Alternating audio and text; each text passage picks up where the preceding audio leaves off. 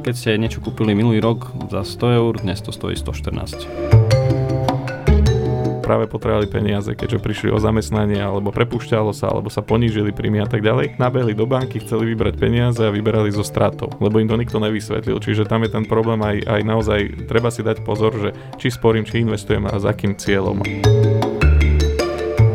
Môže sa stať, že o 2-3 roky, keď tie peňažky budem potrebovať, cena toho môjho majetku bude teraz o 20% nižšia. Teraz sa to deje napríklad od začiatku roka, akcie poklesli zhruba o 20%, 20-25, čo je obrovský pokles, nedieje sa to bežne si teraz uberiem zo svojich príjmov, zo svojich peňazí na to, aby som v budúcnosti ich mal viac. Peniaze mi buď budú zarábať pomocou finančných nástrojov, alebo keď to investujem napríklad do nehnuteľnosti, lebo to je tiež istá forma investície do nejakého hmatateľného alebo materiálovej investície, tak očakávam väčšiu hodnotu toho majetku v budúcnosti. O tom to je. Dnes si ukrojím, aby som mal zajtra viac. Špekuluješ? Nešpekuluj. Peniaze sa v ponožke necítia dobre. Pekný deň, milí poslucháči. Vítajte pri počúvaní ďalšieho dielu nášho skvelého podcastu, ktorý má názov Nešpekuluj. Na začiatok by sme vám chceli poďakovať za vašu priazeň pri počúvaní a stále platí, že vaše podnety na nové časti podcastu nám môžete posielať mailom alebo prostredníctvom sociálnych sietí. Na Facebooku aj Instagrame nás nájdete pod názvom Nešpekuluj. Ak si nám nedal ešte odber, určite to naprav a stan sa súčasťou našej komunity. A teraz by som chcela v našom štúdiu privítať mojich úžasných kolegov. Chlapci, ahojte. Ahoj. Ahoj. ahoj. Ako vám, začal, pardon, ako vám začal deň? Celkom dobre, teda aspoň u mňa vo Vieličke, neviem ako u vás v Košiciach, na východe Slovenska, lebo aj v Poľsku sú Košice, ale tak tu asi nie ste. Polooblačno 11 stupňov, celkom, celkom príjemne. Aspoň mňa. Peťko, ty si jak rosnička, ďakujem. Budeme ťa dávať do živého vstupu.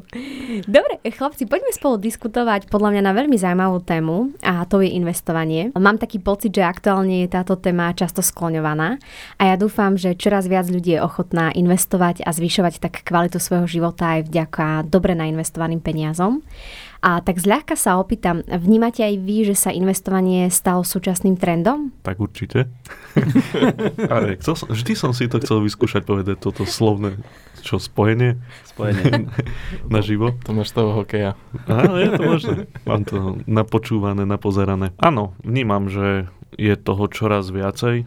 Naozaj človek, keď otvorí sociálne siete, tak vidí stále viac a viac reklam, či ide do banky, do poisťovne, všade im núkajú investovanie, billboardy v televíziách, samé reklamy, takisto možno v rádiu. Čiže naozaj je toho neurekom a myslím si, že oprávnené, lebo naozaj čo neskôr určite spomenieme, tak ide to ruka v ruke s infláciou. Skúsme na začiatok možno vysvetliť našim poslucháčom, čo znamená vôbec slovičko investovanie a či je rozdiel medzi investovaním a sporením. Začal by som možno takou zložitejšou, ale poučkou. Investovanie je proces, pri ktorom čas, úsilie alebo peniaze chceme použiť, aby sme potom neskôr mali nejaký zisk. To znamená, my sa dneska budeme bať hlavne o tých peniažkoch, čiže bežný človek by mal hľadať nejaké možnosti, ako tie peniaze uložiť niekam, kde mu dokážu zarobiť. Hlavný rozdiel možno medzi investovaním a sporením, lebo pri obidvoch spôsoboch musíme nejaké tie peňažky odložiť. Avšak pri sporení sú tie naše vklady, ktoré niekam dáme, sú garantované, že to, čo vložím, tak v zásade vyberiem, prípadne s nejakým úrokom malým. Keď sporím do ponožky, tam je tých úrokov menej, ale keď to nechám niekde v banke, tak e, banka mi nejaký úrok garantuje. Dnes je to stále ešte na nejakých nízkych sumách, ale stále je tá garancia toho, že čo som vložil, minimálne to dostanem späť.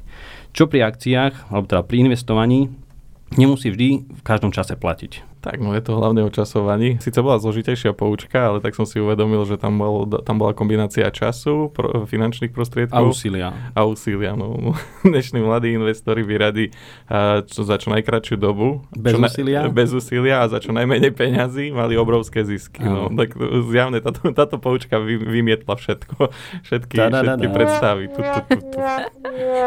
Možno to niekoho nepotešilo, ale Malo by to byť takto. Čiže čas, úsilia a, a nejaké finančné prostriedky už by tam mali byť kapitál na začiatku investovania. Mm-hmm. No tak ako povedal Peťo, no, pri sporení podpisujeme už vopred nejakú úrokovú sázbu.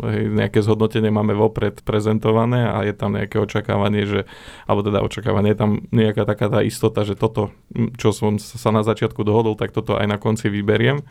Avšak e, ináč povedané, rozdiel medzi investovaním a sporením je možno aj ten, že pri sporení už máme istú stratu, keď zohľadníme dnešnú infláciu. Hej. Čiže máte garantovaný zisk, ale zároveň zisk 0,05% alebo zisk 0,1% je už je garantovaná strata pri inflácii 10%. To potom aj rozoberieme, že čo je inflácia, ale že teda investícia nemá síce e, nejaký garantovaný výnos, sú nejaké fondy, ktoré garantujú nejaké percento z maximálneho dosiahnutého výkonu za posledný rok a podobne, čiže sú nejaké fondy, ktoré si hovoria, že garantované, ale to nie je, že garantovaný presný výnos, ale je to v závislosti od výnosov. Ale ich úloha je dosiahnuť zisk čo najväčší, aký sa dá v tom danom období. Za určité obdobie. Tak, za, za, za určité obdobie, s tým ale, že je tam aj nejaké riziko straty, čiže oni ten zisk negarantujú. Hej. Je tam možnosť, že bude tam nejaká strata v nejakom vybranom období. Hej. To už je potom o tom časovaní. Ja poznám taký dobrý vtip, e, že investovanie je ako sex. Treba vedieť, kedy vybrať. Hej, čiže... Vždy podcast stok by sme mali zriadiť ako šteliho okienko, kde budeme dávať stále jeden vtip. Tak bol Joško Fľak, tak rubrika. Ja pozerám na Maťka, on je úplne vyšekovaný z tohto vtipu. Si to nepočul, čo? Uh, počul som ho, ale ja som tam počul ešte nejaký dodatok k tomu. Ako s tým, že keď vybereš veľmi skoro, tak, tak nič z toho a keď neskoro, tak máš zarobené. Áno, preto máš dvojčky. Ten pravý to povedal. Si zarobil. tu, tu, tu. Tak, no každý si má sledovať svoj uh, záujem a teda nejakú uh, in, investičnú predstavu, akú má, alebo nejaký ten svoj cieľ. Hej? Takže podľa toho, aký je náš cieľ, tak podľa toho vyberáme. A teda časujeme sporenie, skôr vhodné na krátkodobý horizont, možno nejaký strednodobý, kde v krátkom čase potrebujeme mať istotu, že vyberieme tie peniaze a musíme vedieť, akú budú mať hodnotu alebo aspoň predstavu. V tom danom čase investovanie je skôr mm-hmm. možno zase strednodobý až dlhodobý horizont, kde si môžeme dovoliť aj počkať, ak akurát nie je priaznivá situácia mm-hmm. trhu. Ešte keď si ja. spomínal tie nízke úroky na tých sporiacich účtoch, málo ľudí si uvedomuje, čo to vlastne to sporenie je z pohľadu banky. Tá banka od vás tie peniaze vlastne nakúpi za ten nízky úrok a predáva ich dneska napríklad za tie hypotéky, kde už je 2,5%. Čiže momentálne dostaneme veľmi málo za tie naše peniaze, ktoré tej banke necháme. Čiže aj, aj to si možno treba uvedomiť. Že banka tie naše peňažky zakúpi, nakúpi a predá ďalej s nejakým väčším ziskom. Prečo to nemôžeme my využiť a zainvestovať tie peniaze inde, kde ten zisk môžeme nechať pre seba? Možno aj ešte, keby som doplnil Peťa z pohľadu sporenia, dosť často bude otázka, že aké sú vlastne teda tie sporiace produkty, lebo môže sa to stať, že sa opýtajú, dobre, keď chcem sporiť, že kam to mám dať, tak štandardne bežný účet, sporiaci účet, terminovaný vklad, stavené sporenie. A ponožka. A ponožka. A vo vankúš. A vankúš, no. Tak. Dobre, tak povedali ste, ja som zatiaľ tak nejak pochopila, že dôvodom, prečo investovať je jednak pohrávanie, aby sme ako keby tú infláciu, ja tam to správne slovo, preskočili. Skúste ma nejako Prešťali. doplniť. Áno, ďakujem. Ja by som doplnil asi, že chcem, očakávame reálne zhodnotenie našich peňazí. Uh-huh. Brániť pre tou infláciou možno. Tak, to je skvelé slovo. Uh-huh. Aké sú ešte ďalšie dôvody, prečo by ste odporúčili uh, vašim klientom alebo našim poslucháčom investovať? Tak ja by som doplnil mimo inflácie, ktorú sme tu už spomenuli, určite aj vytvorenie alebo zväčšovanie majetku alebo hodnoty majetku. Veď predsa investujem preto, ja si teraz uberiem zo svojich príjmov, zo, svojho, zo svojich peňazí na to, aby som v budúcnosti ich mal viac. Čiže tie peniaze mi buď budú zarábať pomocou finančných nástrojov, alebo keď to investujem napríklad do nehnuteľnosti, lebo to je tiež istá forma investície, do nejakého hmatateľného alebo materiálovej investície, tak očakávam väčšiu hodnotu toho majetku v budúcnosti. O tom to je. Dnes si ukrojím, aby som mal zajtra viac. Perfektne si to povedal. Páči sa mi to. Máš lajčik. na všetky. To zhodnocovanie majetku je pre veľa ľudí, vnímam, že také nehmatateľné, že také veľmi virtuálne, alebo lieta to niekde vo vzduchu, ale nikto si to nevie zhmotniť tak možno aj tam je otázka, že na čo zhodnocovať ten majetok, na čo zväčšovať hodnotu tých peňazí. Lebo áno, možno niekto, keď si predstaví, že má na účte 100 tisíc eur, a potom si predstaví, že má na účte 500 tisíc eur, a potom si predstaví, že má milión, tak možno sa mu nejak má pozitívne z toho emócie, ale v konečnom dôsledku, keď sme sa spýtali, že a čo s tými peniazmi, tak možno si niektorí ani nevedia predstaviť. Sú šťastní, že ich majú, ale netušia na čo. A prípadne ešte sa aj stretávam s týmto, som mal jedného klienta a, a tento dobre nadhodil. A on mi povedal, vieš Martin, hovoríš, budem mať zhodnotený majetok, budem mať toľko peňazí, ale že nejak si to neviem predstaviť, že čo s nimi, akú budem mať z nich radosť, že tam budú, že máš nejaký produkt, z ktorého budem vedieť hneď možno vyťa- vyťahnuť tie peniaze a možno ísť na dovolenku, aby som vedel, prečo mesačne si odkladám 100, 200, 300, 400 eur a do investovania. Lebo keby, že tých 400 eur, napríklad, alebo 200 eur mesačne si nepošlem na investovanie, no tak si môžem kúpiť a vymyslím si každý mesiac uh, nové topánky, hej, alebo nové, nový outfit, alebo, alebo si môžem zaplatiť nejaký tovar, ktorý mi spraví väčšiu radosť i hneď teraz, kdežto tu len sa bavíme o tom, že v budúcnosti budem mať veľa. Tak je to hlavne možno napríklad, aby ste si vedeli predstaviť, možno lepšia zdravotná starostlivosť vo vyššom veku. Hej? Z tých peňazí si to môžete pokryť. Prípadne v prípade straty zamestnania, tak máte nejakú rezervu z dlhodobého hľadiska, kde napríklad prepustia vás 55 hej? Ťažko vás je už zamestnať, nájsť si novú prácu, ale do dôchodku ešte ďaleko, ak nejaký bude. Takže možno na to môžete použiť tie prostriedky. Prípadne e, predčasné splatenie hypotekárneho úveru, teda zníženie preplatenia na úrokoch a za tie úroky si potom môžete na dôchodok kúpiť nové auto hej, alebo priplatiť si k lepšiemu autu, alebo len kúpiť si výbavu lepšiu do nového auta. A prípadne dôchodok. Hej, nemusíte sa spoliehať na to, že sa vás postará štát, ale môžete si zabezpečiť súkromný dôchodok a v takom komforte, ako ste zvyknutí. Takže to len, aby som nejak zhmotnil, že na čo vlastne robiť väčší majetok alebo zhromažďovať majetok alebo zhodnocovať prostredníctvom investícií. A to je skvelé, lebo presne to je podľa mňa o tom, že častokrát klient možno ani nevie na čo alebo prečo investovať. Ono tomu je už potom podľa mňa dobrá spolupráca medzi tým finančným sprostredkovateľom a jeho klientom, že sa porozpráva o tých potrebách toho klienta, čo v budúcnosti a pre toho si nastavia aj to investovanie. A tu mi tak plynulo prichádza otázka, že pokiaľ za vami príde klient a povie možno, eh, že na čo si chce v budúcnosti ako keby nainvestovať tie peniažky, má nejaký ten cieľ, oplatí sa investovať pravidelne alebo robiť nejaký, nejaký jednorazový investovanie investíciu, alebo viete nám vysvetliť možno rozdiely medzi tým? Pravidelné investície alebo jednorazové investície, ja začnem asi tak, že nech je to jedno alebo druhé, tak je to v poriadku. A treba začať. Vždy, vždy lepšie investovať ako neinvestovať. Ako špekulovať nad tým, že či jedno alebo druhé je dobré, alebo vôbec, tak e, a z pohľadu teda toho, čo ja odporúčam, alebo možno nejaké výhody, nevýhody. Uh, jednorazové investície majú v sebe pár nevýhod a niekoľko výhod. Výhoda je potenciálny možný vyšší zisk, ale samozrejme ide tam k tomu tá nevýhoda, že je tam o mnoho väčšie riziko, pretože ja reálne investujem jedenkrát a spolieham sa do veľkej míry na takéto správne načasovanie trhu. Lebo samotné investovanie je o tom, kupujem nejakú, nejaký nástroj v nejakom čase za nejakú hodnotu a potom očakávam zisk tak, že ho predám za vyššiu hodnotu. Ale ak to časovanie robím veľmi nesprávne, to, že, to znamená nakúpim to veľmi draho. A potom, keď tú investíciu budem vyberať za nejakým účelom toho cieľu, ktorý si chcem splniť a tá hodnota toho nakúpeného majetku bude nižšia, tak reálne som strátil. Čiže neurobil som správne rozhodnutie. Z pohľadu pravidelnej investície, tak tam je základom toho, že nakupujem pravidelne a to mi trošku pomáha pri tom načasovaní trhu, pretože ten reálny výnos sa mi priemeruje.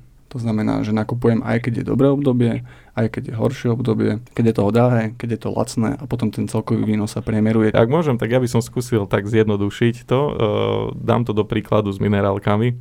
Uh, pomáha mi to častokrát pri vysvetľovaní uh, fondov. Takže predstavte si, že nejaký obchodný reťazec má zľavu na minerálky. Teda jedna fľaša minerálky bude stať napríklad 1 euro. Hej, taká luxusnejšia minerálka, čiže aby sa mi dobre počítalo. Takže jedna fľaša stojí 1 euro. No a vy teraz idete urobiť e, jednorazovú investíciu, takže kúpite tisíc minerálok v hodnote jednej, jedného kusu 1 euro. To znamená, že zainvestujete tisíc eur do tisíc fliaž minerálnej vody. No a teraz, kedy zarobíte a kedy prerobíte? Tak v podstate zarobíte vtedy, ak vyčíhate trhovú cenu minerálnej vody, že bude stať jedna fľaša akurát euro 50. No tak v tom danom období, a jedno, či to bude v rozmedzi jedného mesiaca, pol roka, alebo budete čakať na to 10 rokov, vyčíhate obdobie, keď jedna fľaša stojí euro 50, takže predáte všetko naraz a v podstate váš výnos je 500 eur. Čím dlhšie budete na to čakať, tak tým sa ale samozrejme peniaze znehodnocujú infláciou, takže tým menší reálny zisk vlastne dosiahnete. Ale zase, ak sa vám to podarí v priebehu jedného týždňa alebo jedného mesiaca, tak ste v úvodzovkách môžete povedať, že ste si zarobili 500 eur za jeden mesiac len zisk tým, že ste zainvestovali jednorazovo. Avšak, ak si myslíte, že je dobrá akcia a kúpite to za 1000 eur a potom zistíte, že až taká dobrá akcia nebola, lebo od toho daného obdobia, keď ste vy nakúpili, tak tie minerálne vody už išli len dole, dole, dole a už nikdy nepresiali hodnotu 1 eura za, za kus.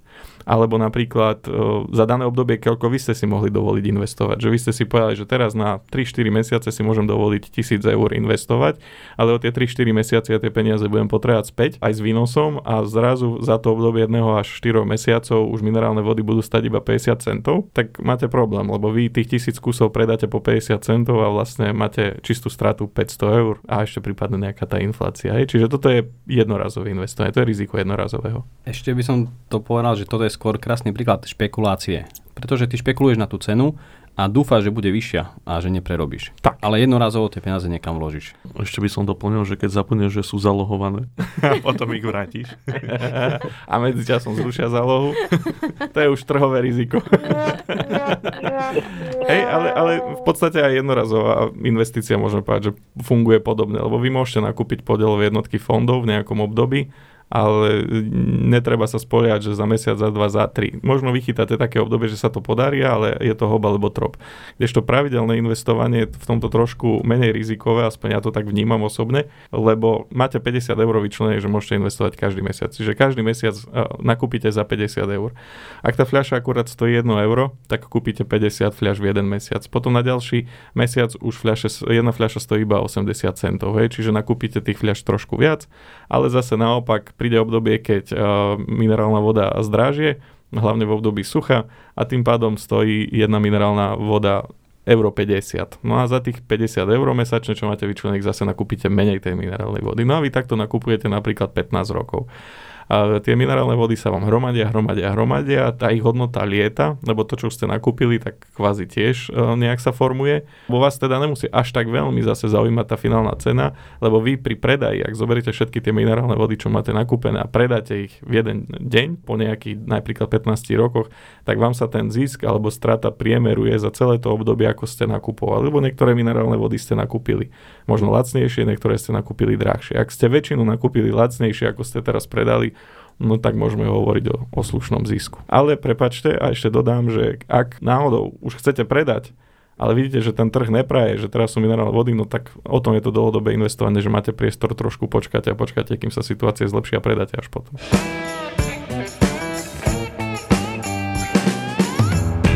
Skvelé. Z toho, čo ste raz zatiaľ rozprávali chlapci, tak eh, mne vyplývajú viaceré veci. Skúste ma kľudne doplniť, prípadne opraviť. Ja to vnímam tak, že daný človek sa nemusí bať investovať, len je dôležité možno keď chce už tie peniažky vybrať, naozaj skontaktovať možno toho svojho finančného sprostredkovateľa a pozrieť sa na to, že či je vhodná doba výberu tej investície. Aj toto je dôležité pre úspech dobrej investície? Aby som začal na začiatku, ten človek by mal kontaktovať niekoho, odborníka na začiatku, aby zvolil práve dobrý nástroj. Lebo máme tu presne jednorazové pravidelné investovanie. Otázka je na aký dlhý čas a s akým cieľom. A presne to si ten človek vie s odborníkom prebrať že koľko tých peňazí investujem, akým spôsobom a kedy ich hlavne budem potrebovať. To je za mňa najdôležitejšie si, alebo teda odpovedať si na otázku, kedy tie peniaze chcem z tej investície použiť.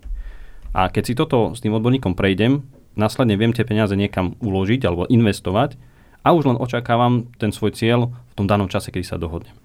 Čiže určite aj na konci je dôležité to sledovať, ale ten prvý krok by mal byť práve na začiatku. Lebo ja keď si na začiatku tie peniaze vložím do nevhodného produktu, nemôžem očakávať e, možno nejaké lepšie zhodnotenie. Alebo naopak, mám svoje peniažky, ktoré chcem zinvestovať, ale chcem ich použiť teraz o 2-3 roky.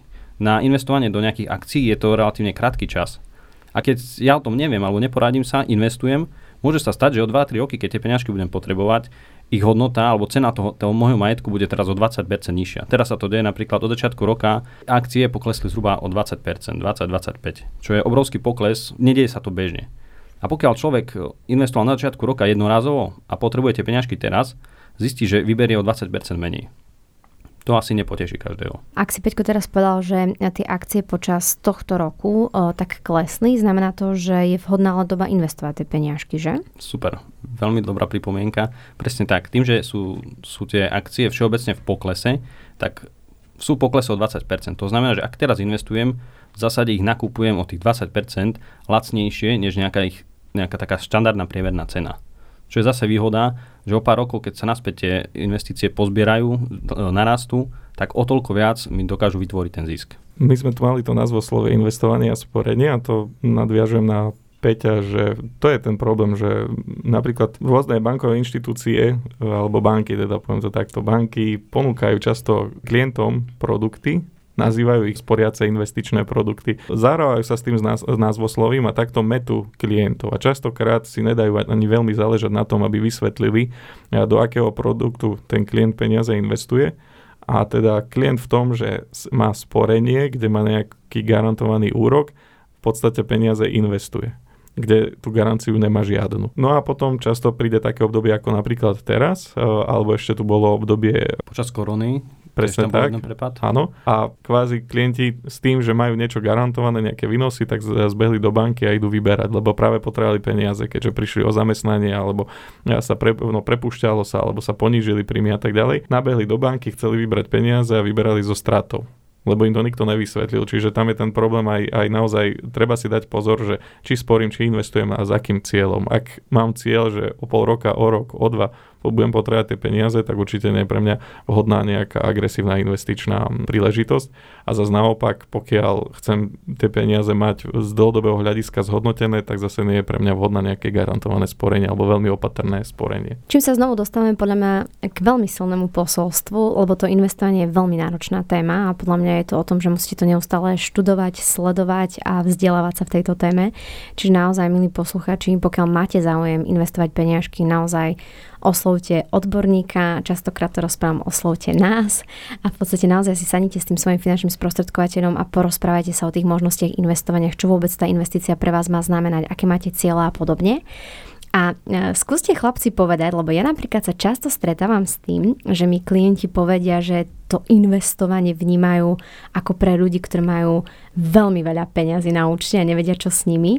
Viete možno povedať, že chápem, že záleží to od profilu klienta, že s každým si spravíte analýzu a každému určite tie pravidelné vklady, prípade jednorazovú investíciu, ale viete možno povedať ľuďom, že to investovanie od koľko sa už dá investovať, v akej sume, mesačne napríklad? Nadviažem na tvoju otázku.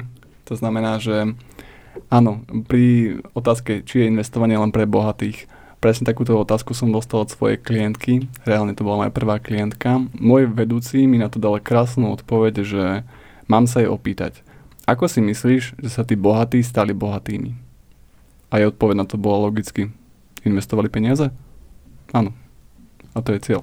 To zdedili, znamená, zdedili. Ja, áno, tak aj také, že generačné samozrejme, ale vo všeobecnosti platí, že každý, kto chce raz byť, keď to poviem, že bohatý, ale to nemusí byť len z toho pohľadu, že mám milióny na účte, tak musí nejakým spôsobom investovať. A to nie len teda peniaze, ale aj svoj čas. Ak sa chcem v niečom zlepšiť, tak investujem svoj čas, aby som proste sa v tom zlepšil. Ak chcem väčší majetok, tak investujem svoj majetok, aj keď je malý, aby sa potom zväčšil. A o tom to je. A z pohľadu teda sumy, že ako je minimálne, tak neexistuje nejaká dolná hranica. Ak sa bavíme o investovaní do finančných nástrojov, tak e, niektoré spoločnosti majú takú, že minimálnu hranicu okolo 20-30 eur mesačne. Je to z toho hľadiska, že samotné investovanie nie je ako posielanie si peniazy z účtu na účet, že len sa prepičujú nejaké nuly, ale za tým kopec práce, to znamená e, nejaké to nakupovanie cenných papierov, evidencia, kontrola, depozitár tam musí byť a z toho hľadiska sa samozrejme tej spoločnosti neoplatí, ak by mala investovať pre človeka každý jeden deň po jednom eure tak majú nastavenú najnižšiu hranicu minimálne, že napríklad 30 eur. Pokiaľ už tam chceš poslať peniaze, tak aspoň 30. Čiže tu je krásny príklad toho, že naozaj investovať môže skoro každý, nazvem to takto. A tých 30 eur mesačne môže sa krásne shodnotiť v budúcnosti. Samozrejme chce to čas, treba si uvedomiť, že je to čas, trpezlivosť a, a čas. A vhodný, vhodný nástroj.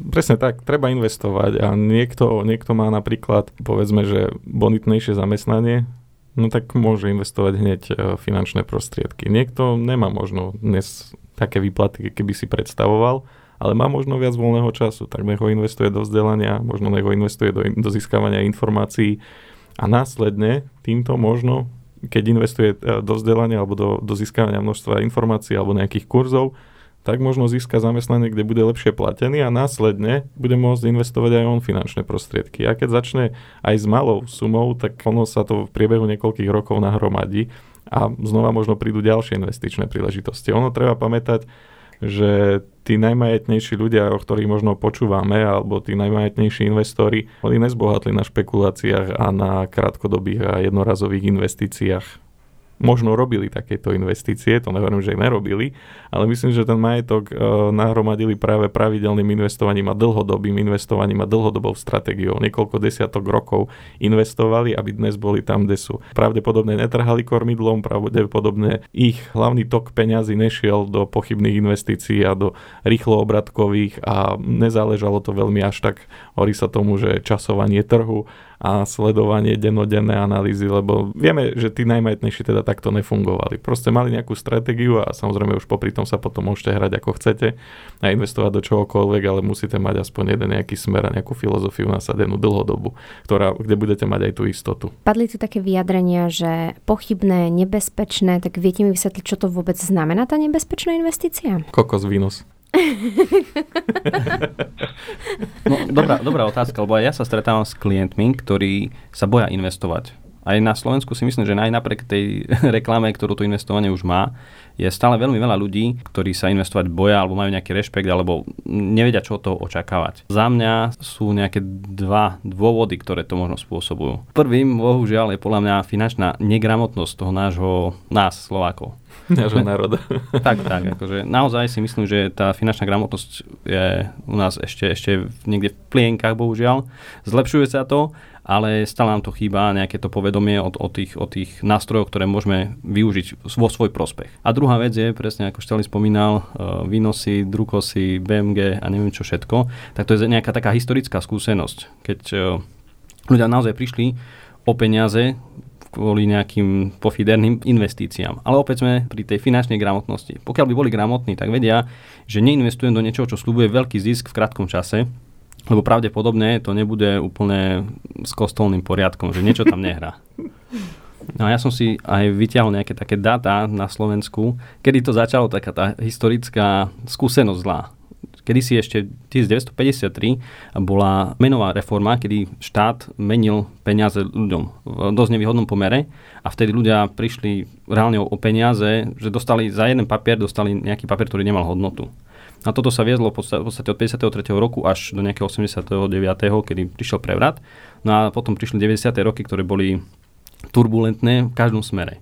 No a práve v tých 10 rokoch boli práve tie uh, Drukos, Vinos, uh, BMG Invest, boli spoločnosti, ktoré slubovali v krátkom čase veľký zisk, veľké zhodnotenie. Oni slubovali od 20 do 60 ročne pri jednorazových vkladoch. Na, na tú dobu, ja neviem, to bolo od 1000 korún sa to vtedy dalo investovať a ľudia, boli ťažké časy, tak chceli zarobiť. Mysleli si, že ľudia, alebo že niekto im chce dobre. Lebo keď doteraz od 53. 68. prišli ešte lepší, furt, furt ľuďom bolo dobré, tak chceli aj v, tom, v tých 10 rokoch, aby im niekto pomohol. A mysleli si, že tá investícia do takýchto nástrojov bude OK. No bohužiaľ sa ukázalo, že to boli podvodné schémy, kde uh, majiteľa, ktorí to spustili, vlastne vyberali tie peňažky, slúbovali vklady, no z vybraných peňazí vyplácali nových sporiteľov. A toto dokola skúšali, skúšali, dokým sa im neminuli noví sporiteľia, tedy zrazu zavedeli podbočky a ľudia nemohli si tie peniaze vybrať. Tie šikovné spoločnosti dokázali vybrať za nejaké 4-5 rokov okolo 63 miliard korún, čo sú strašné peniaze už aj na tú dobu a doteraz vlastne ešte nejakých 14-15 miliard nebolo vyplatených tým sporiteľom. Čiže tí prví, ktorí do toho nabehli, nejakým spôsobom tie peniaze dostali. Čiže tí mali šťastie. Ale veľká časť ľudí nebola odškodnená a prišlo naozaj veľa peniazy v tom čase. Není dobré uh, byť, uh, ako sa to povie, uh, nie skúpy. Lachvatý. Presne. Hamižný. Tiež sme mali v Košiciach podobného investora, správcu, ktorý ponúkal enormne vysoké zhodnotenie peňazí a mňa čo ale najviac zarazilo na tých e, investoroch, ktorí mu podpísali zmluvu a ktorí mu zverili peniaze, mal som tu čest niektorých stretnúť alebo aspoň mať to sprostredkované. A keď som sa pýtal, že prečo vlastne investovali, že im muselo byť od začiatku jasné, že toto není úplne košer, tak ich odpoveď bola bohužiaľ taká, že ja viem, ale bol som medzi prvými a spolial som sa, že mňa ešte vyplatí. Takže toto je na, na, na zamyslenie, že častokrát možno aj tušíme, jak to bolo povedané, že hamižný lachvatý, tak niektorí ľudia bohužiaľ aj vedia, že toto nebude úplne s kostolným poriadkom, ale tá vidina zisku peňazí ich motivuje aj tak do tej investície ísť a ohroziť peniaze svojich a svoje a teda aj iných, lebo tým, že investujete, tak ako ponechávate to, to žiť, ten systém a ten bude okradať ďalších a ďalších ľudí. Hej. Čiže ono nie vždy je to len o tom nevzdelaní, ale naozaj niekedy sa prejaví aj tá hamižnosť. Není čas, potrebujeme rýchlo zarobiť, získať a zbohatnúť a lietať na vrtulníkoch po Dubaji. A ešte, ešte doplním, že možno aj tie 90. roky, prečo to bolo tak rizikové, vtedy ani tie produkty ešte neboli kontrolované. Dnes už je veľa tak. produktov, alebo sú pod dohľadom Národnej banky. A tá Národná banka Slovenska naozaj e, dbá o to, aby čo je na Slovensku predávané a je, prešlo tým, tým dozorom, tak je to v poriadku do veľkej miery. Čiže aj to je nejaký možno typ, investovať do veci, ktoré už nejaká inštitúcia skontrolovala a potvrdila, že je to v poriadku. Tak, skontrolovať licencie, skontrolovať e, registre a tak ďalej, aby sme vedeli, že či je to oficiálne alebo neoficiálne. Tak ale stále sa vracame ku tej finančnej gramotnosti. Ináč na Margo to, myslím, že pred niekoľkými týždňami som sledoval taký zvláštny článok, alebo zaujímavý článok skorej, kde bolo, že sa viedla teda nejaký prieskum o finančnej gramotnosti Slovákov a naviažem aj na to, čo si vravel ty, Peťo teda, že umiestnili sme sa ako Slováci, myslím, že to bolo v rámci Európskej únie, na úplne dolných priečkach tej finančnej gramotnosti, čiže veľmi zle. Ale súbežne s tým išiel ešte jeden prieskum a ten sa týkal toho, že ako si samotní ľudia myslia, že ako úspejú v tomto, v tomto prieskume, tom prvotnom o tej finančnej gramotnosti a tam sme sa umiestnili úplne na vrchu. Čiže je to úplne tá najhoršia kombinácia. Čiže my si myslíme, že sme finančne gramotní veľmi dobre, ale naopak sme práve, že na tom samom spodku. Ja by som odporúčila, my máme skvelú možnosť, máme tu práve prítomného aj kolegu Peťka Petrušku, ktorý je lektor finančnej slobody, je to podľa mňa veľmi skvelá hra kde ja vnímam, že viete prísť a naozaj hravou formou sa naučiť o investovaní a ako keby získať tie poznatky. Veď možno nakoniec, alebo aj keby si chcel teraz Peťko možno jedným dvoma vetami povedať, o čom je vlastne tá finančná sloboda, lebo podľa mňa je to skvelý nástroj, ako ako sa dovzdelať, lebo spomínali sme, že bohužiaľ to školstvo tu nie je tak nastavené, ale nemôžeme stále ako keby fňukať nad tým, že to tu nemáme dobre nastavené, čo sa týka toho vzdelania, ale stále vieme sami e, vlastnými krokmi napredovať. Tak e, Peťko, povedz, e, prečo by si chcel pozvať napríklad našich poslucháčov na tú finančnú slobodu. Ďakujem, Lenka. No, v prvom rade je to skvelá vec z pohľadu vyskúšania si tých nástrojov finančných. Lebo celá tá finančná sloboda je nejaké také laboratórium, kde si človek vyskúša život alebo svoj život za 30 rokov, ktorý ešte len prežije. Čiže prídete tam a máte možnosť rozhodovať o svojich peniazoch v horizonte 30 rokov. A na konci vlastne vidíte výsledok tých svojich rozhodnutí. A to je niečo, čo v reálnom živote, pokiaľ si to necháte na reálny život, tak je to trošku, máte len jednu šancu. A v tejto hre si to viete vyskúšať aj niekoľkokrát. No ja ako lektor e, mám možnosť túto hru hrávať e, už na, na základných a stredných školách, aby tí ľudia prichádzali e, s tým peniazmi do styku a učili sa, ako s tým peniazmi narábať. A stačí na to v zásade dve hodinky a viete za dve hodinky prežiť 30 rokov života, čo je niečo nepredstaviteľné podľa mňa. A získate vlastne skúsenosti človeka, ktorý tých 30 rokov prežil za tie dve hodiny. Veľmi zaujímavá. Určite, ak by ste mali záujem, napíšte nám eh, pokojne cez spomínaný mail alebo cez sociálne siete. Veľmi radi vás privítame na tejto hre a povieme bližšie informácie. Dobre chlapci, ja sa ešte vrátim k tej mm, nebezpečnej investícii. Vraveli ste, že viete sa ochrániť tak, že investujete ako keby do produktu, ktoré sú kontrolované od napríklad Národnej banky Slovenska a podobne. Existuje niečo ako fond ochrany vkladov a ak áno, ako funguje? Áno, existuje, ale je to skôr v spojitosti so vkladmi, to znamená, bavíme sa prioritne o sporiacich produktoch, čiže bežný účet a tie ďalšie účty, ktoré som spomínal. Funguje veľmi jednoducho, je to fond, do ktorého prispievajú všetci poskytovateľia týchto vkladov, čiže banky štandardne. A pokiaľ by došlo k tomu, že vy máte v banke na nejakom vkladovom účte nejaké peniaze, dajme tomu, že 50 tisíc eur a tá banka ide do krachu, to znamená, že nie je schopná vyplácať svoje záväzky, tak v tom prípade ste odškodnení od fondu ochrany vkladov. Tam je maximálna horná hranica do hodnoty 100 tisíc eur na jeden účet. A čo sa týka ešte možno toho vyplácania, tak podľa zákona do 10 pracovných dní sa to vypláca. Už od roku 2024 to bude do 7 pracovných dní a z pohľadu vyplácania funguje to tak, že vlastne fond dá, nechcem povedať, že príkaz, ale fond určí inú banku, ktorá vám tie peniaze vyplatí. Informácie k tomu poskytnú média. v podstate štátne médiá, takže každý sa dozvie, ak sa z jeho bankov niečo udeje, tak každý sa oficiálne dozvie aj potom, na ktorú banku sa obrátiť. Ale takisto máme aj garančný fond investícií, a to je teda o tých investíciách, ktoré sme si aj rozdelili, že aký je rozdiel medzi investovaním a sporením. V garančnom fonde investícií je tá hodnota maximálna kedy ti vedia vyplatiť peniaze nižšia, je to 50 tisíc eur. A takisto je základný rozdiel v tom, že oni ti nevyplatia peniaze kvôli tomu, že tie peniaze boli nesprávne zainvestované. To znamená, že tá stratégia bola nesprávna a ty si prišla tým trhom o tie peniaze, ale vyplacajú sa vtedy, keď Národná banka alebo súd dá vyhlásenie, že ten obchodník s cennými papierami nie je schopný plniť svoje záväzky. Čiže to je normálne oficiálna správa. To sa môže stať vtedy, keď napríklad zamestnanec takejto spoločnosti spreneverí peniaze tak vtedy MBS alebo súd vyhlási eh, takúto neschopnosť plniť si záväzky a vtedy sa aplikuje ten garančný fond investícií. Super, lebo nie je to, nechráni to samotnú investíciu, tak. ale chráni to až, až ten realizovaný obchod možno, keď tie peniažky chcete vybrať a ten obchodník vám ich vlastne nechce vyplatiť, lebo nemôže. Je v konkurze, podobne skrachuje spoločnosť. Nie, že ich zle zainvestuje a vy ste v minuse, alebo v podstate je taká stratégia, ktorá, ktoré momentálne trh nepraje a vy teda nemáte tam ten očakávaný výnos, ale je to o tom, že ten správca nie je schopný vám tie peniaze vyplatiť, lebo už, už krachuje jednoduchosti povedané teda. A častokrát sa uh, s pojmom investícia spája aj pojem inflácia. Môžete prosím vysvetliť uh, tento pojem? Ja mám taký vtip k tomu. Ďalšie, takže ten, som, ten som ukradol uh, pánovi Hudakovi, tak dúfam, že ho neskomolím. V podstate pýta sa manželka manžela, že prosím ťa, čo to je tá inflácia? Všade o tom rozprávajú v televízore, všade nás strašia, veľká panika okolo toho, ale ja tomu nerozumiem vôbec. No tak ako by som ti to povedal? No tak dajme tomu, že e, kedysi v minulosti, keď sme sa spoznali, si mala miery 60, jak to sú tie miery, pardon? 90, 60, 90. Dobre, Ty tak, musíš vedieť, jak si sa tak, spoznali. hej, takže v minulosti, no to, že v minulosti si mala teda miery 90, 60, 90, hej, bola si krásna, takže mala si obrovskú hodnotu. No dnes máš tie miery 100, 100, 100. Sice je ťa viacej, ale tá trhová hodnota je trošku nižšia. to je to kruté.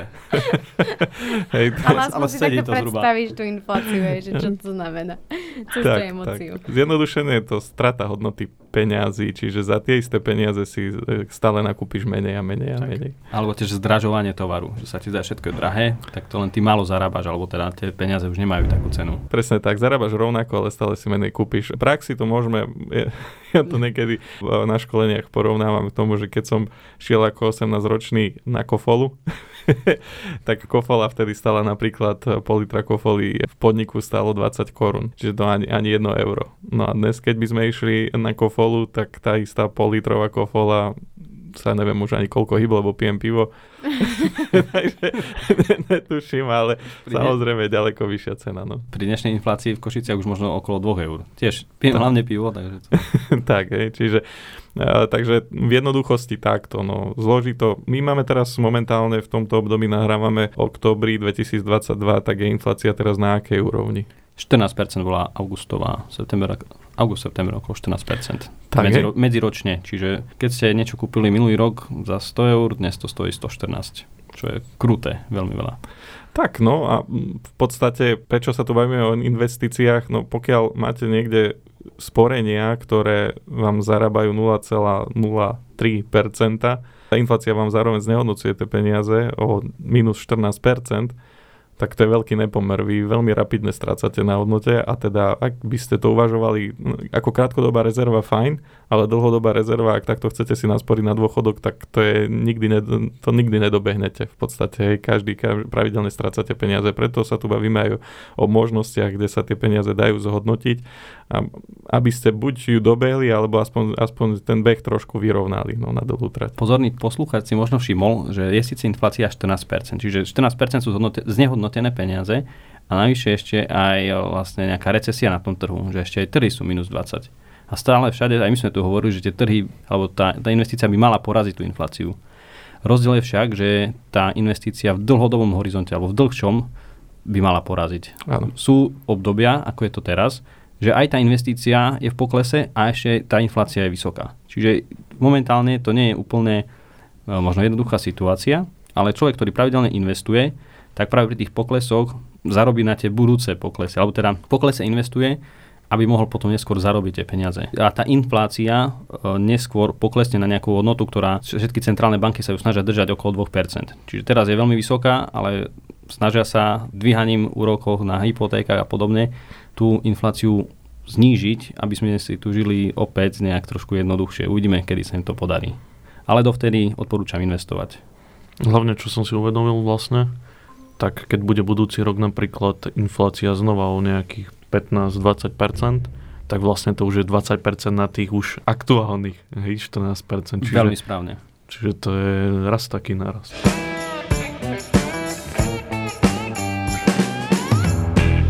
Viete povedať našim poslucháčom aj nejaké možné zaujímavé možnosti investovania? No viem, že Peťo Žarnovský tu má niečo pre nás zaujímavé pripravené. Možnosti, e, možnosti je samozrejme veľa, okrem klasických investičných fondov, ktoré vlastne máme aj my v našom portfóliu, tak potom sú aj iné možnosti, ale tieto možnosti už trošku zabrdajú do takých špekulačných vôd a sú skôr investičnými špekuláciami.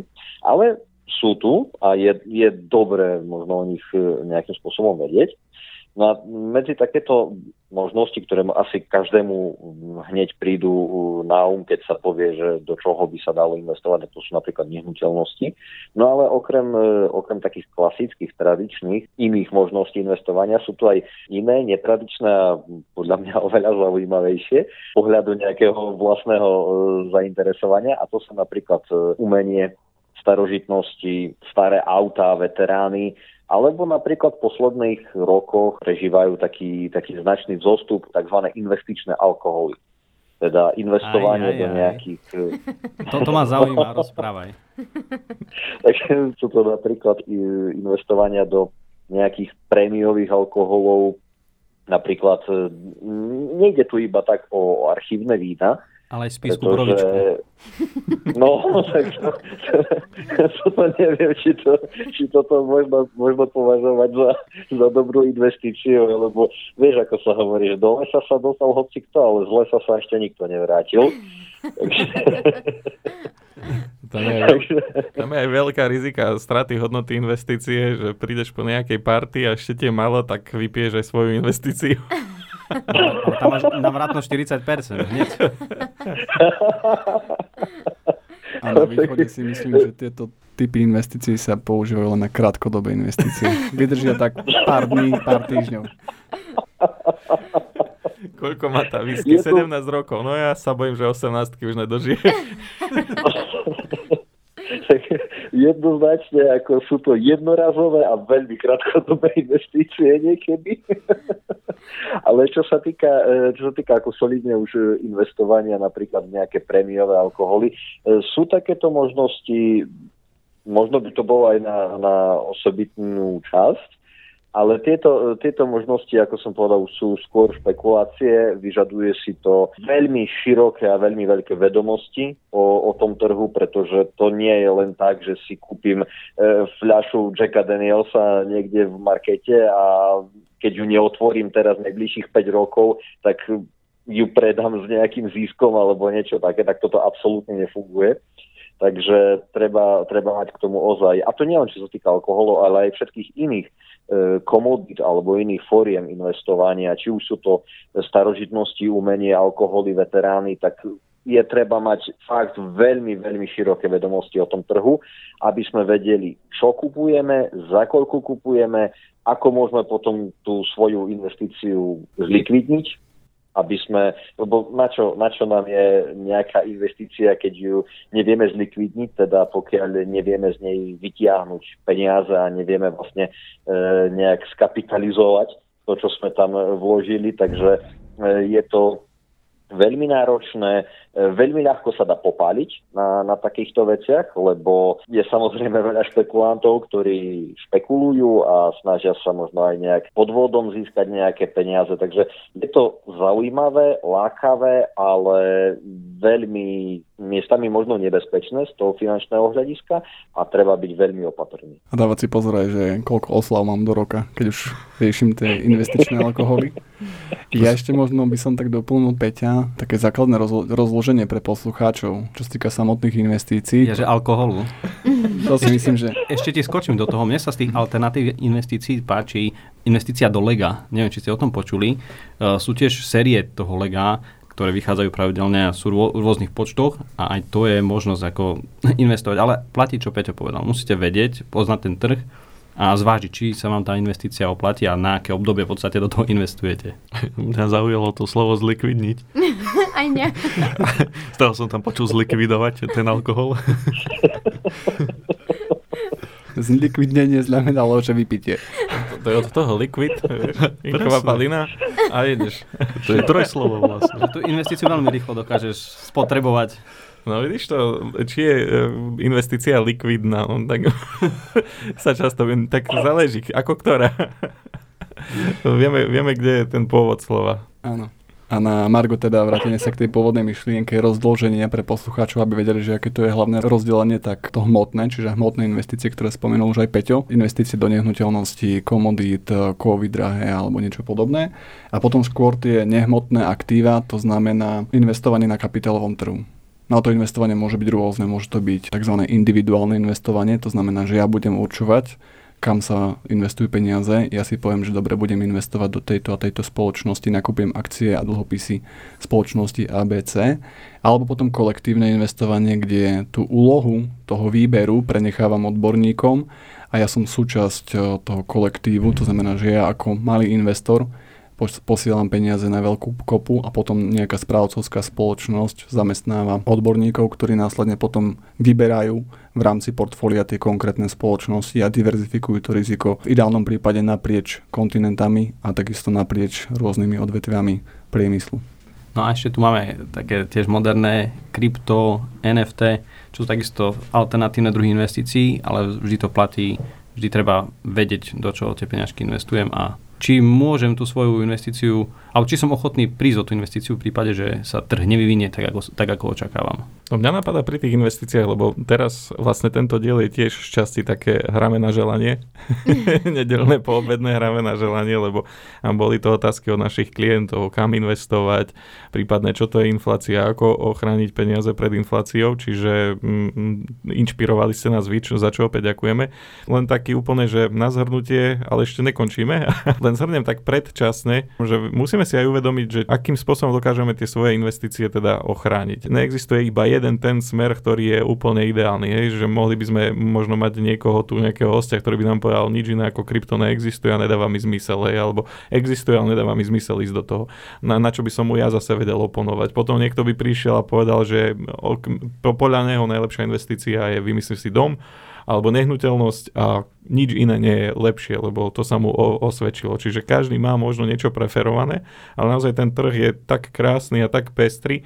Ja sa napríklad zamýšľam z takého hľadiska, je, že investícia do nehnuteľnosti je fajn a čo je ešte lepšie, že vieme si svojím spôsobom aj nejako zabezpečiť, lebo ešte keď si takú nehnuteľnosť poistíme, tak to máme ako keby dvakrát poistené, že teda vieme, že tam tá nehnuteľnosť je, ešte ju máme poistenú, čiže tá strata nejak, aby som o všetko prišiel, je trošku nižšia ale zase existujú výnimky, ktoré mi môžu toto vyvrátiť. Vymyslím si napríklad prepad cien nehnuteľnosti a už, už zrazu až tak neochranená tá moja nehnuteľnosť, lebo to zmení trh. Prípadne nejaké, poviem to tak, nie že živelné katastrofy, ale to všetko je v plnení poisťovne, ale dajme tomu, že príde niečo, čo je vo výlukách. Čo poisťovňa má vo výlukách. Hej, napríklad mojou chybou. Ja si ten dom nechťac nejako podpálim nešetrným zaobchádzaním so zapalkami, alebo moje dieťa. A zrazu nebudem mať poistné plnenie a prídem o tú nehnuteľnosť a stratil som všetky peniaze.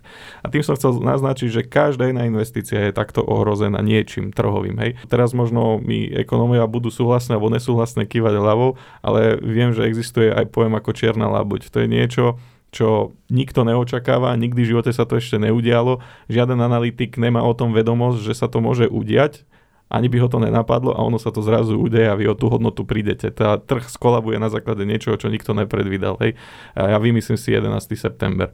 Nebudeme diskutovať o tom, či to niekto predvídal, nepredvídal, proste on sa udial. Drvia väčšina investorov bežných o tom netušila a aj to zakolísalo strom. Hej. Čítal som jednu takú dobrú knihu, kde tam bol taký príbeh, nedá sa všetko predvídať a bol taký príbeh, že počas druhej svetovej vojny tiež um, nemecké tanky konštruovali najvzdelanejší, najšikovnejší ľudia, najpovolanejší v tom odbore mysleli na všetko, boli premákané na tú dobu, boli veľmi, veľmi vyspelé. No a nejak to vojsko s tými tankami muselo pár, myslím, že dní alebo dokonca týždňov stať na jednej luke a čakať, kedy zautočia. Na všetko boli pripravení. No a keď už šlo do akcie a teda mali sa pohnúť, tak niekoľko stovák tankov ostalo stať na mieste a nenaštartovali ich. A teraz nikomu nešlo dole, že čo sa stalo, lebo však to bol výkvet tej doby. No a potom zistili, že usídlili sa im v tankoch myši. A s tým nepočítal ani ten najväčší expert v Nemecku, že tam môžu sa usídliť myši a prehrísť káble a teda z tých tankov urobili myši nepojazné tanky. Oni mysleli na všetko, len na toto jedno nemysleli, že keď budú parkovať na luke. No a to teda týmto by som chcel aj, že každý, kto má nejakú istotu a má bezpečný nástroj na investovanie, verte, že ani jeden je úplne bezpečný, lebo niekto to nemusel domyslieť a to sa proste stáva. Je, čiže to len tak na margo toho. No, mali PZPčko hlodavca poisteného. No a čo možno veľa ľudí nevie, tak tie hlodavce v rámci možno havarijných poistení, mám taký pocit, že tiež sú plnené iba následok toho, čo poškodí hlodavec. Čiže ak, ak vám hlodavec prehryzie brzdovú hadičku, tak to nie je ešte na poistné plne. To je až to, že vy naštartujete, rozbehnete sa a následkom toho prerizenia nedobrzdíte a rozbijete auto, až toto vám poisťovňa preplatí. Takže ani to by im nepomohlo, vidíš to? Čiže to si dal tip, hej, že keď nájdem prehrizenú nadičku, tak to musím to auto oprieť. Treba ho rozbehnúť a niekde ho zabrzdiť. Mecha- áno, áno, bezpečne ho mechanicky zabrzdiť. No. Smrdí to poistným podvodom. Neodporúčame to aplikovať v praxi. Presne tak. Nie, nie, toto sa nerobí, všade sú kamery. Veľký brat, veľký brat vás vidí. Napadne vás ešte uh, nejaká možnosť investovania? Čo sme mali, veterány sú celkom zaujímavé. A tam zase pri týchto možnostiach možno poviem, že zaoberal som sa niekedy, špekuloval som nad, aj nad veteránmi, aj stále sa tým, s tým zahrávam. A čo je zaujímavé, že napríklad pri takýchto špecifických investíciách naozaj, tak ako povedal Peťo Žanovský, treba naozaj veľmi veľa študovať. Stojí to veľa času, naozaj veľa času, veľa vedomostí. Nie je to len o tom, že si kúpite, vymyslím si, Škodu 120 a teraz budete čakať, kedy bude mať hodnotu. Tá hodnota sa mení časom napríklad aj tým, že nie vždy je to tak, že čím staršie auto, tým lepšie. Hej. Niekedy som mal možno predstavu, že čím staršie auto a čím lepšom stave, ale že už aj po renovácii, že má väčšiu hodnotu. Potom som zistil, že nie, že momentálne je taká doba, že pôvodný stav sa cení, že mo- Zenita 120 možno bude mať väčšiu hodnotu ako na novo repasovaná 120 hej. No, možno aj nepojazná môže mať väčšiu hodnotu. A zase naopak, má hodnotu u nás na Slovensku alebo možno v postsocialistických krajinách, možno má nejakú takú tú sentimentálnu hodnotu ale zase otázka, či za oceánom, či by vôbec niekomu stala za 10 centov. Hej? Možno Američania by o ňu ani nezakopli teoreticky, nehovorím, že to tak je, ale že treba nad tým uvažovať, že tie niektoré sovietské auta majú možno u nás väčšiu hodnotu ako na západe a naopak pre nás Niektorých majú zase veľmi západné auta veľkú hodnotu, lebo tu ich je nedostatok a možno v Nemecku je to tak, že OK, tu ich je veľa, tak až takú hodnotu u nás nemajú. Čiže to je napríklad to tiež také. Čiže veterány mňa napadajú a čo ma celkom bavili istú dobu. Vidím, že ten alkohol vás veľmi zaujal, čiže určite mi Peťko Žarnovsky sa spojíme takto a potom si porozprávame, aké sú možnosti investovania do toho alkoholu. A radšej osobne sa stretneme. ja chcem aj koštovku. Určite. Máš nejaký? Ja, to, ja investičný alkohol momentálne nemám. Už nemáš. Už sa minul. Zlikvidnil som investíciu. Prepad na trhu. Si mal drahý moč. Nie, momentálne, momentálne nemám. Zamýšľam sa nad, e, nad kúpou nejakého, ale stále mám pocit, že príliš málo viem a keď som sa začal viac zaoberať napríklad o whisky alebo tie také alkoholy, ktoré dozrievajú a dlho, dlho trávia veľa času v sudoch, tak e, som zistil, že o tom viem tak málo, že sa jednoducho bojím, že by som kúpil nejakú blbosť. že by som proste zle zainvestoval, takže radšej sa ešte trošku v tomto vyškolím, trošku pozbieram e, ďalšie vedomosti, rozšírim obzory, ale nebránim sa tomu do budúcna určite. Páčilo sa mi, ako si vravel teraz, že nechce stratiť e, niečo, lebo sa tomu nerozumieš. Čiže to by som tiež odporúčal aj poslucháčom. Nenestujte do niečoho, čo, čomu nerozumiete, a, a keď, keď už investujete, tak nie viac peňazí, než ste ochotní stratiť. Lebo naozaj sa to môže stať, príde čierna labuť a bude, pôjde to do kytek. Skvelé, Peťko, tak ty si nám teraz povedal nejaký taký ten uh, tvoj typ a môžeme sa tak chlapci dohodnúť, že teraz by ste ešte povedali možno také tie posledné slova na záver, nejaké vaše typy, triky, možno nejaké ešte ďalšie vedomosti, ktoré by ste chceli odovzdať našim poslucháčom. Tak nech sa páči, máte slovo.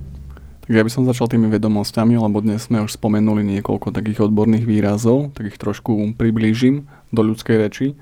Prvý výraz, ktorý tu padlo, je, že likvidita.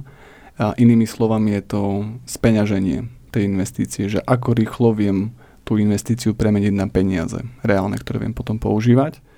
Potom takisto diverzifikácia, to som spomenul ja, to znamená rozloženie rizika na nejaké druhy investície. Čiže ja si to riziko rozkladám buď v čase, alebo si ho rozkladám v tých investíciách, že to investujem v Európe, v Amerike, môžem rozdielovať to aj z pohľadu menovej diverzifikácie, čiže mám niečo zainvestované v eurách, niečo v, v rubľoch. v rubľoch, napríklad amerických dolároch a podobne.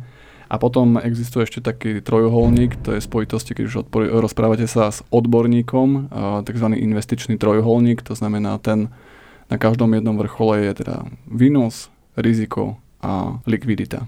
A neexistuje ideálna investícia, to už to bolo spomenuté, čiže neexistuje investícia, ktorá by bola extrémne likvidná, mala obrovský výnos a nulové riziko. Keď vám niekto toto bude slubovať, tak utekajte.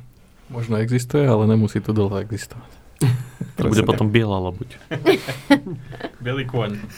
Ja by som možno povedal ešte k tomu časovaniu trhu, čo sme hovorili. V zásade pri pravidelnom investovaní je dobré začať čím skôr.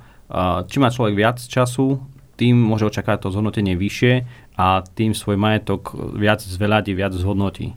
Čiže zbytočne možno nerozmýšľať, že od, odkladať tú investíciu, počkam ešte rok, počkam dva, teraz není dobrá doba. Bežný človek nemá šancu, ale vlastne žiadny človek nevidí do budúcnosti, nevieme, čo bude a to časovanie ani tí najväčší experti nevedia na 100% odhadnúť tie svoje kroky, ktoré urobia. Občas im to vyjde, občas nie. A pri bežnom človeku není, není šanca vychytať tie všetky prepady, aby som si poliehal na to, že teraz je prepad, zainvestujem a vyťahnem, keď to bude na nejakej vysokej úrovni. Čiže nebáť sa toho, radšej začať s malými čiastkami pravidelne, naučiť sa spoznať ten spôsob zhodnotenia peňazí a následne sa človek dokáže s tým stotožniť a dokáže lepšie tie peňažky zhodnotiť, než, než keď to drží niekde na, na bankovom účte. Ja mám zase také číselka ešte. Slováci, myslím, že to bolo k roku 2020, držali na bežných účtoch e, viac ako 60% svojich peňazí.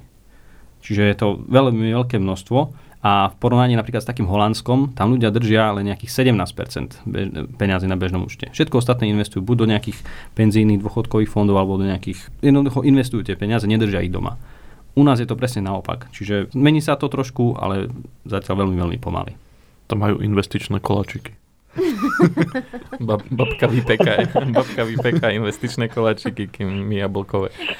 Páči sa mi, že keď sa dušky dostaje k, sklo, k slovu, tak má to hlavo aj petu tak, počas tak. tohto nášho rozhovoru dnešného. Dušky je pre nás veľkým prínos dnes. Nie, ono, e, možno je to aj šťastie tým, že tu ešte ešte do 93. alebo 8. 80. niektorého podstate ešte stále boli ľudia zvyknutí, že o všetko sa postará štát. Hej, a teda tú zodpovednosť za dôchodok stále prehadzovali na niekoho iného a teda mali za to, že všetko, čo teda e, zarobia, tak to je ich. Boli zvyknutí, že maličko odkladajú, veľa dostávajú späť v úrokoch a dôchodok, to sa postará štát, obývaný sa postaral štát, v podstate o všetko bolo postarané. Len doba sa zmenila veľmi rýchlo aspoň v niektorých smeroch. A teda ťažko je nám prijať tú myšlienku, že máme sa o, star- o seba postarať sami a nespoliať sa veľmi na ten štát, lebo naozaj ten dôchodkový systém, ktorý tu dnes je, on tu nemusí byť navždy. Naozaj e, všetko bude záležať od hospodárenia ľudí, ktorí majú na to vplyv, všetko bude záležať od e, celosvetovej možno nejakej ekonomiky, od, od, od strašne veľa ľudí to záleží a teda mali by sme začať investovať, zobrať to aj trošku do svojich rúk a začať si odkladať nejaké peniaze aj sami pre seba, začať platiť sebe sami na budúcnosť aby sme naozaj neboli úplne, úplne vystavení len iným, iným ľuďom a iným vplyvom. Aj, aj na tie naše investície samozrejme majú vplyv, ale zase, čo mňa zaráža, to ja tak dám teraz svoj tip, čo mňa zaráža, že často sa ma pýtali klienti, že už teraz nie, lebo už teraz pri tejto inflácii dostatočné médiá vystrašili ľudí, takže už, už nie je potrebné až toľko vysvetľovať a presviečať a ukazovať výhody. Už veľa ľudí si to naštuduje aj samo a už väčšinou vie, čo chce ale ešte stále ma zaráža, že nájdú sa ľudia, ktorí sa pýtajú na rôzne overené, naozaj overené investičné riešenia a aká tam je istota a oplatí sa mi to a teda špekulujú, že či investovať do fondov alebo neinvestovať do fondov, kdežto vieme im často ukázať pri niektorých správcoch e, spoločnostiach, že fungujú už spred prvej svetovej vojny. Teda naozaj majú za sebou desiatky rokov fungovania a potom zrazu ich niekto osloví s kryptom alebo s niečím iným, s nejakou zaujímavou investíciou, ktorá ponúka vyššie zhodnotenie, ale častokrát aj s vyšším rizikom. A tam už ich nezaujíma ani tá história, ani tá bezpečnosť, ani certifikáty, ani licencie, tam idú strm hlav, hej.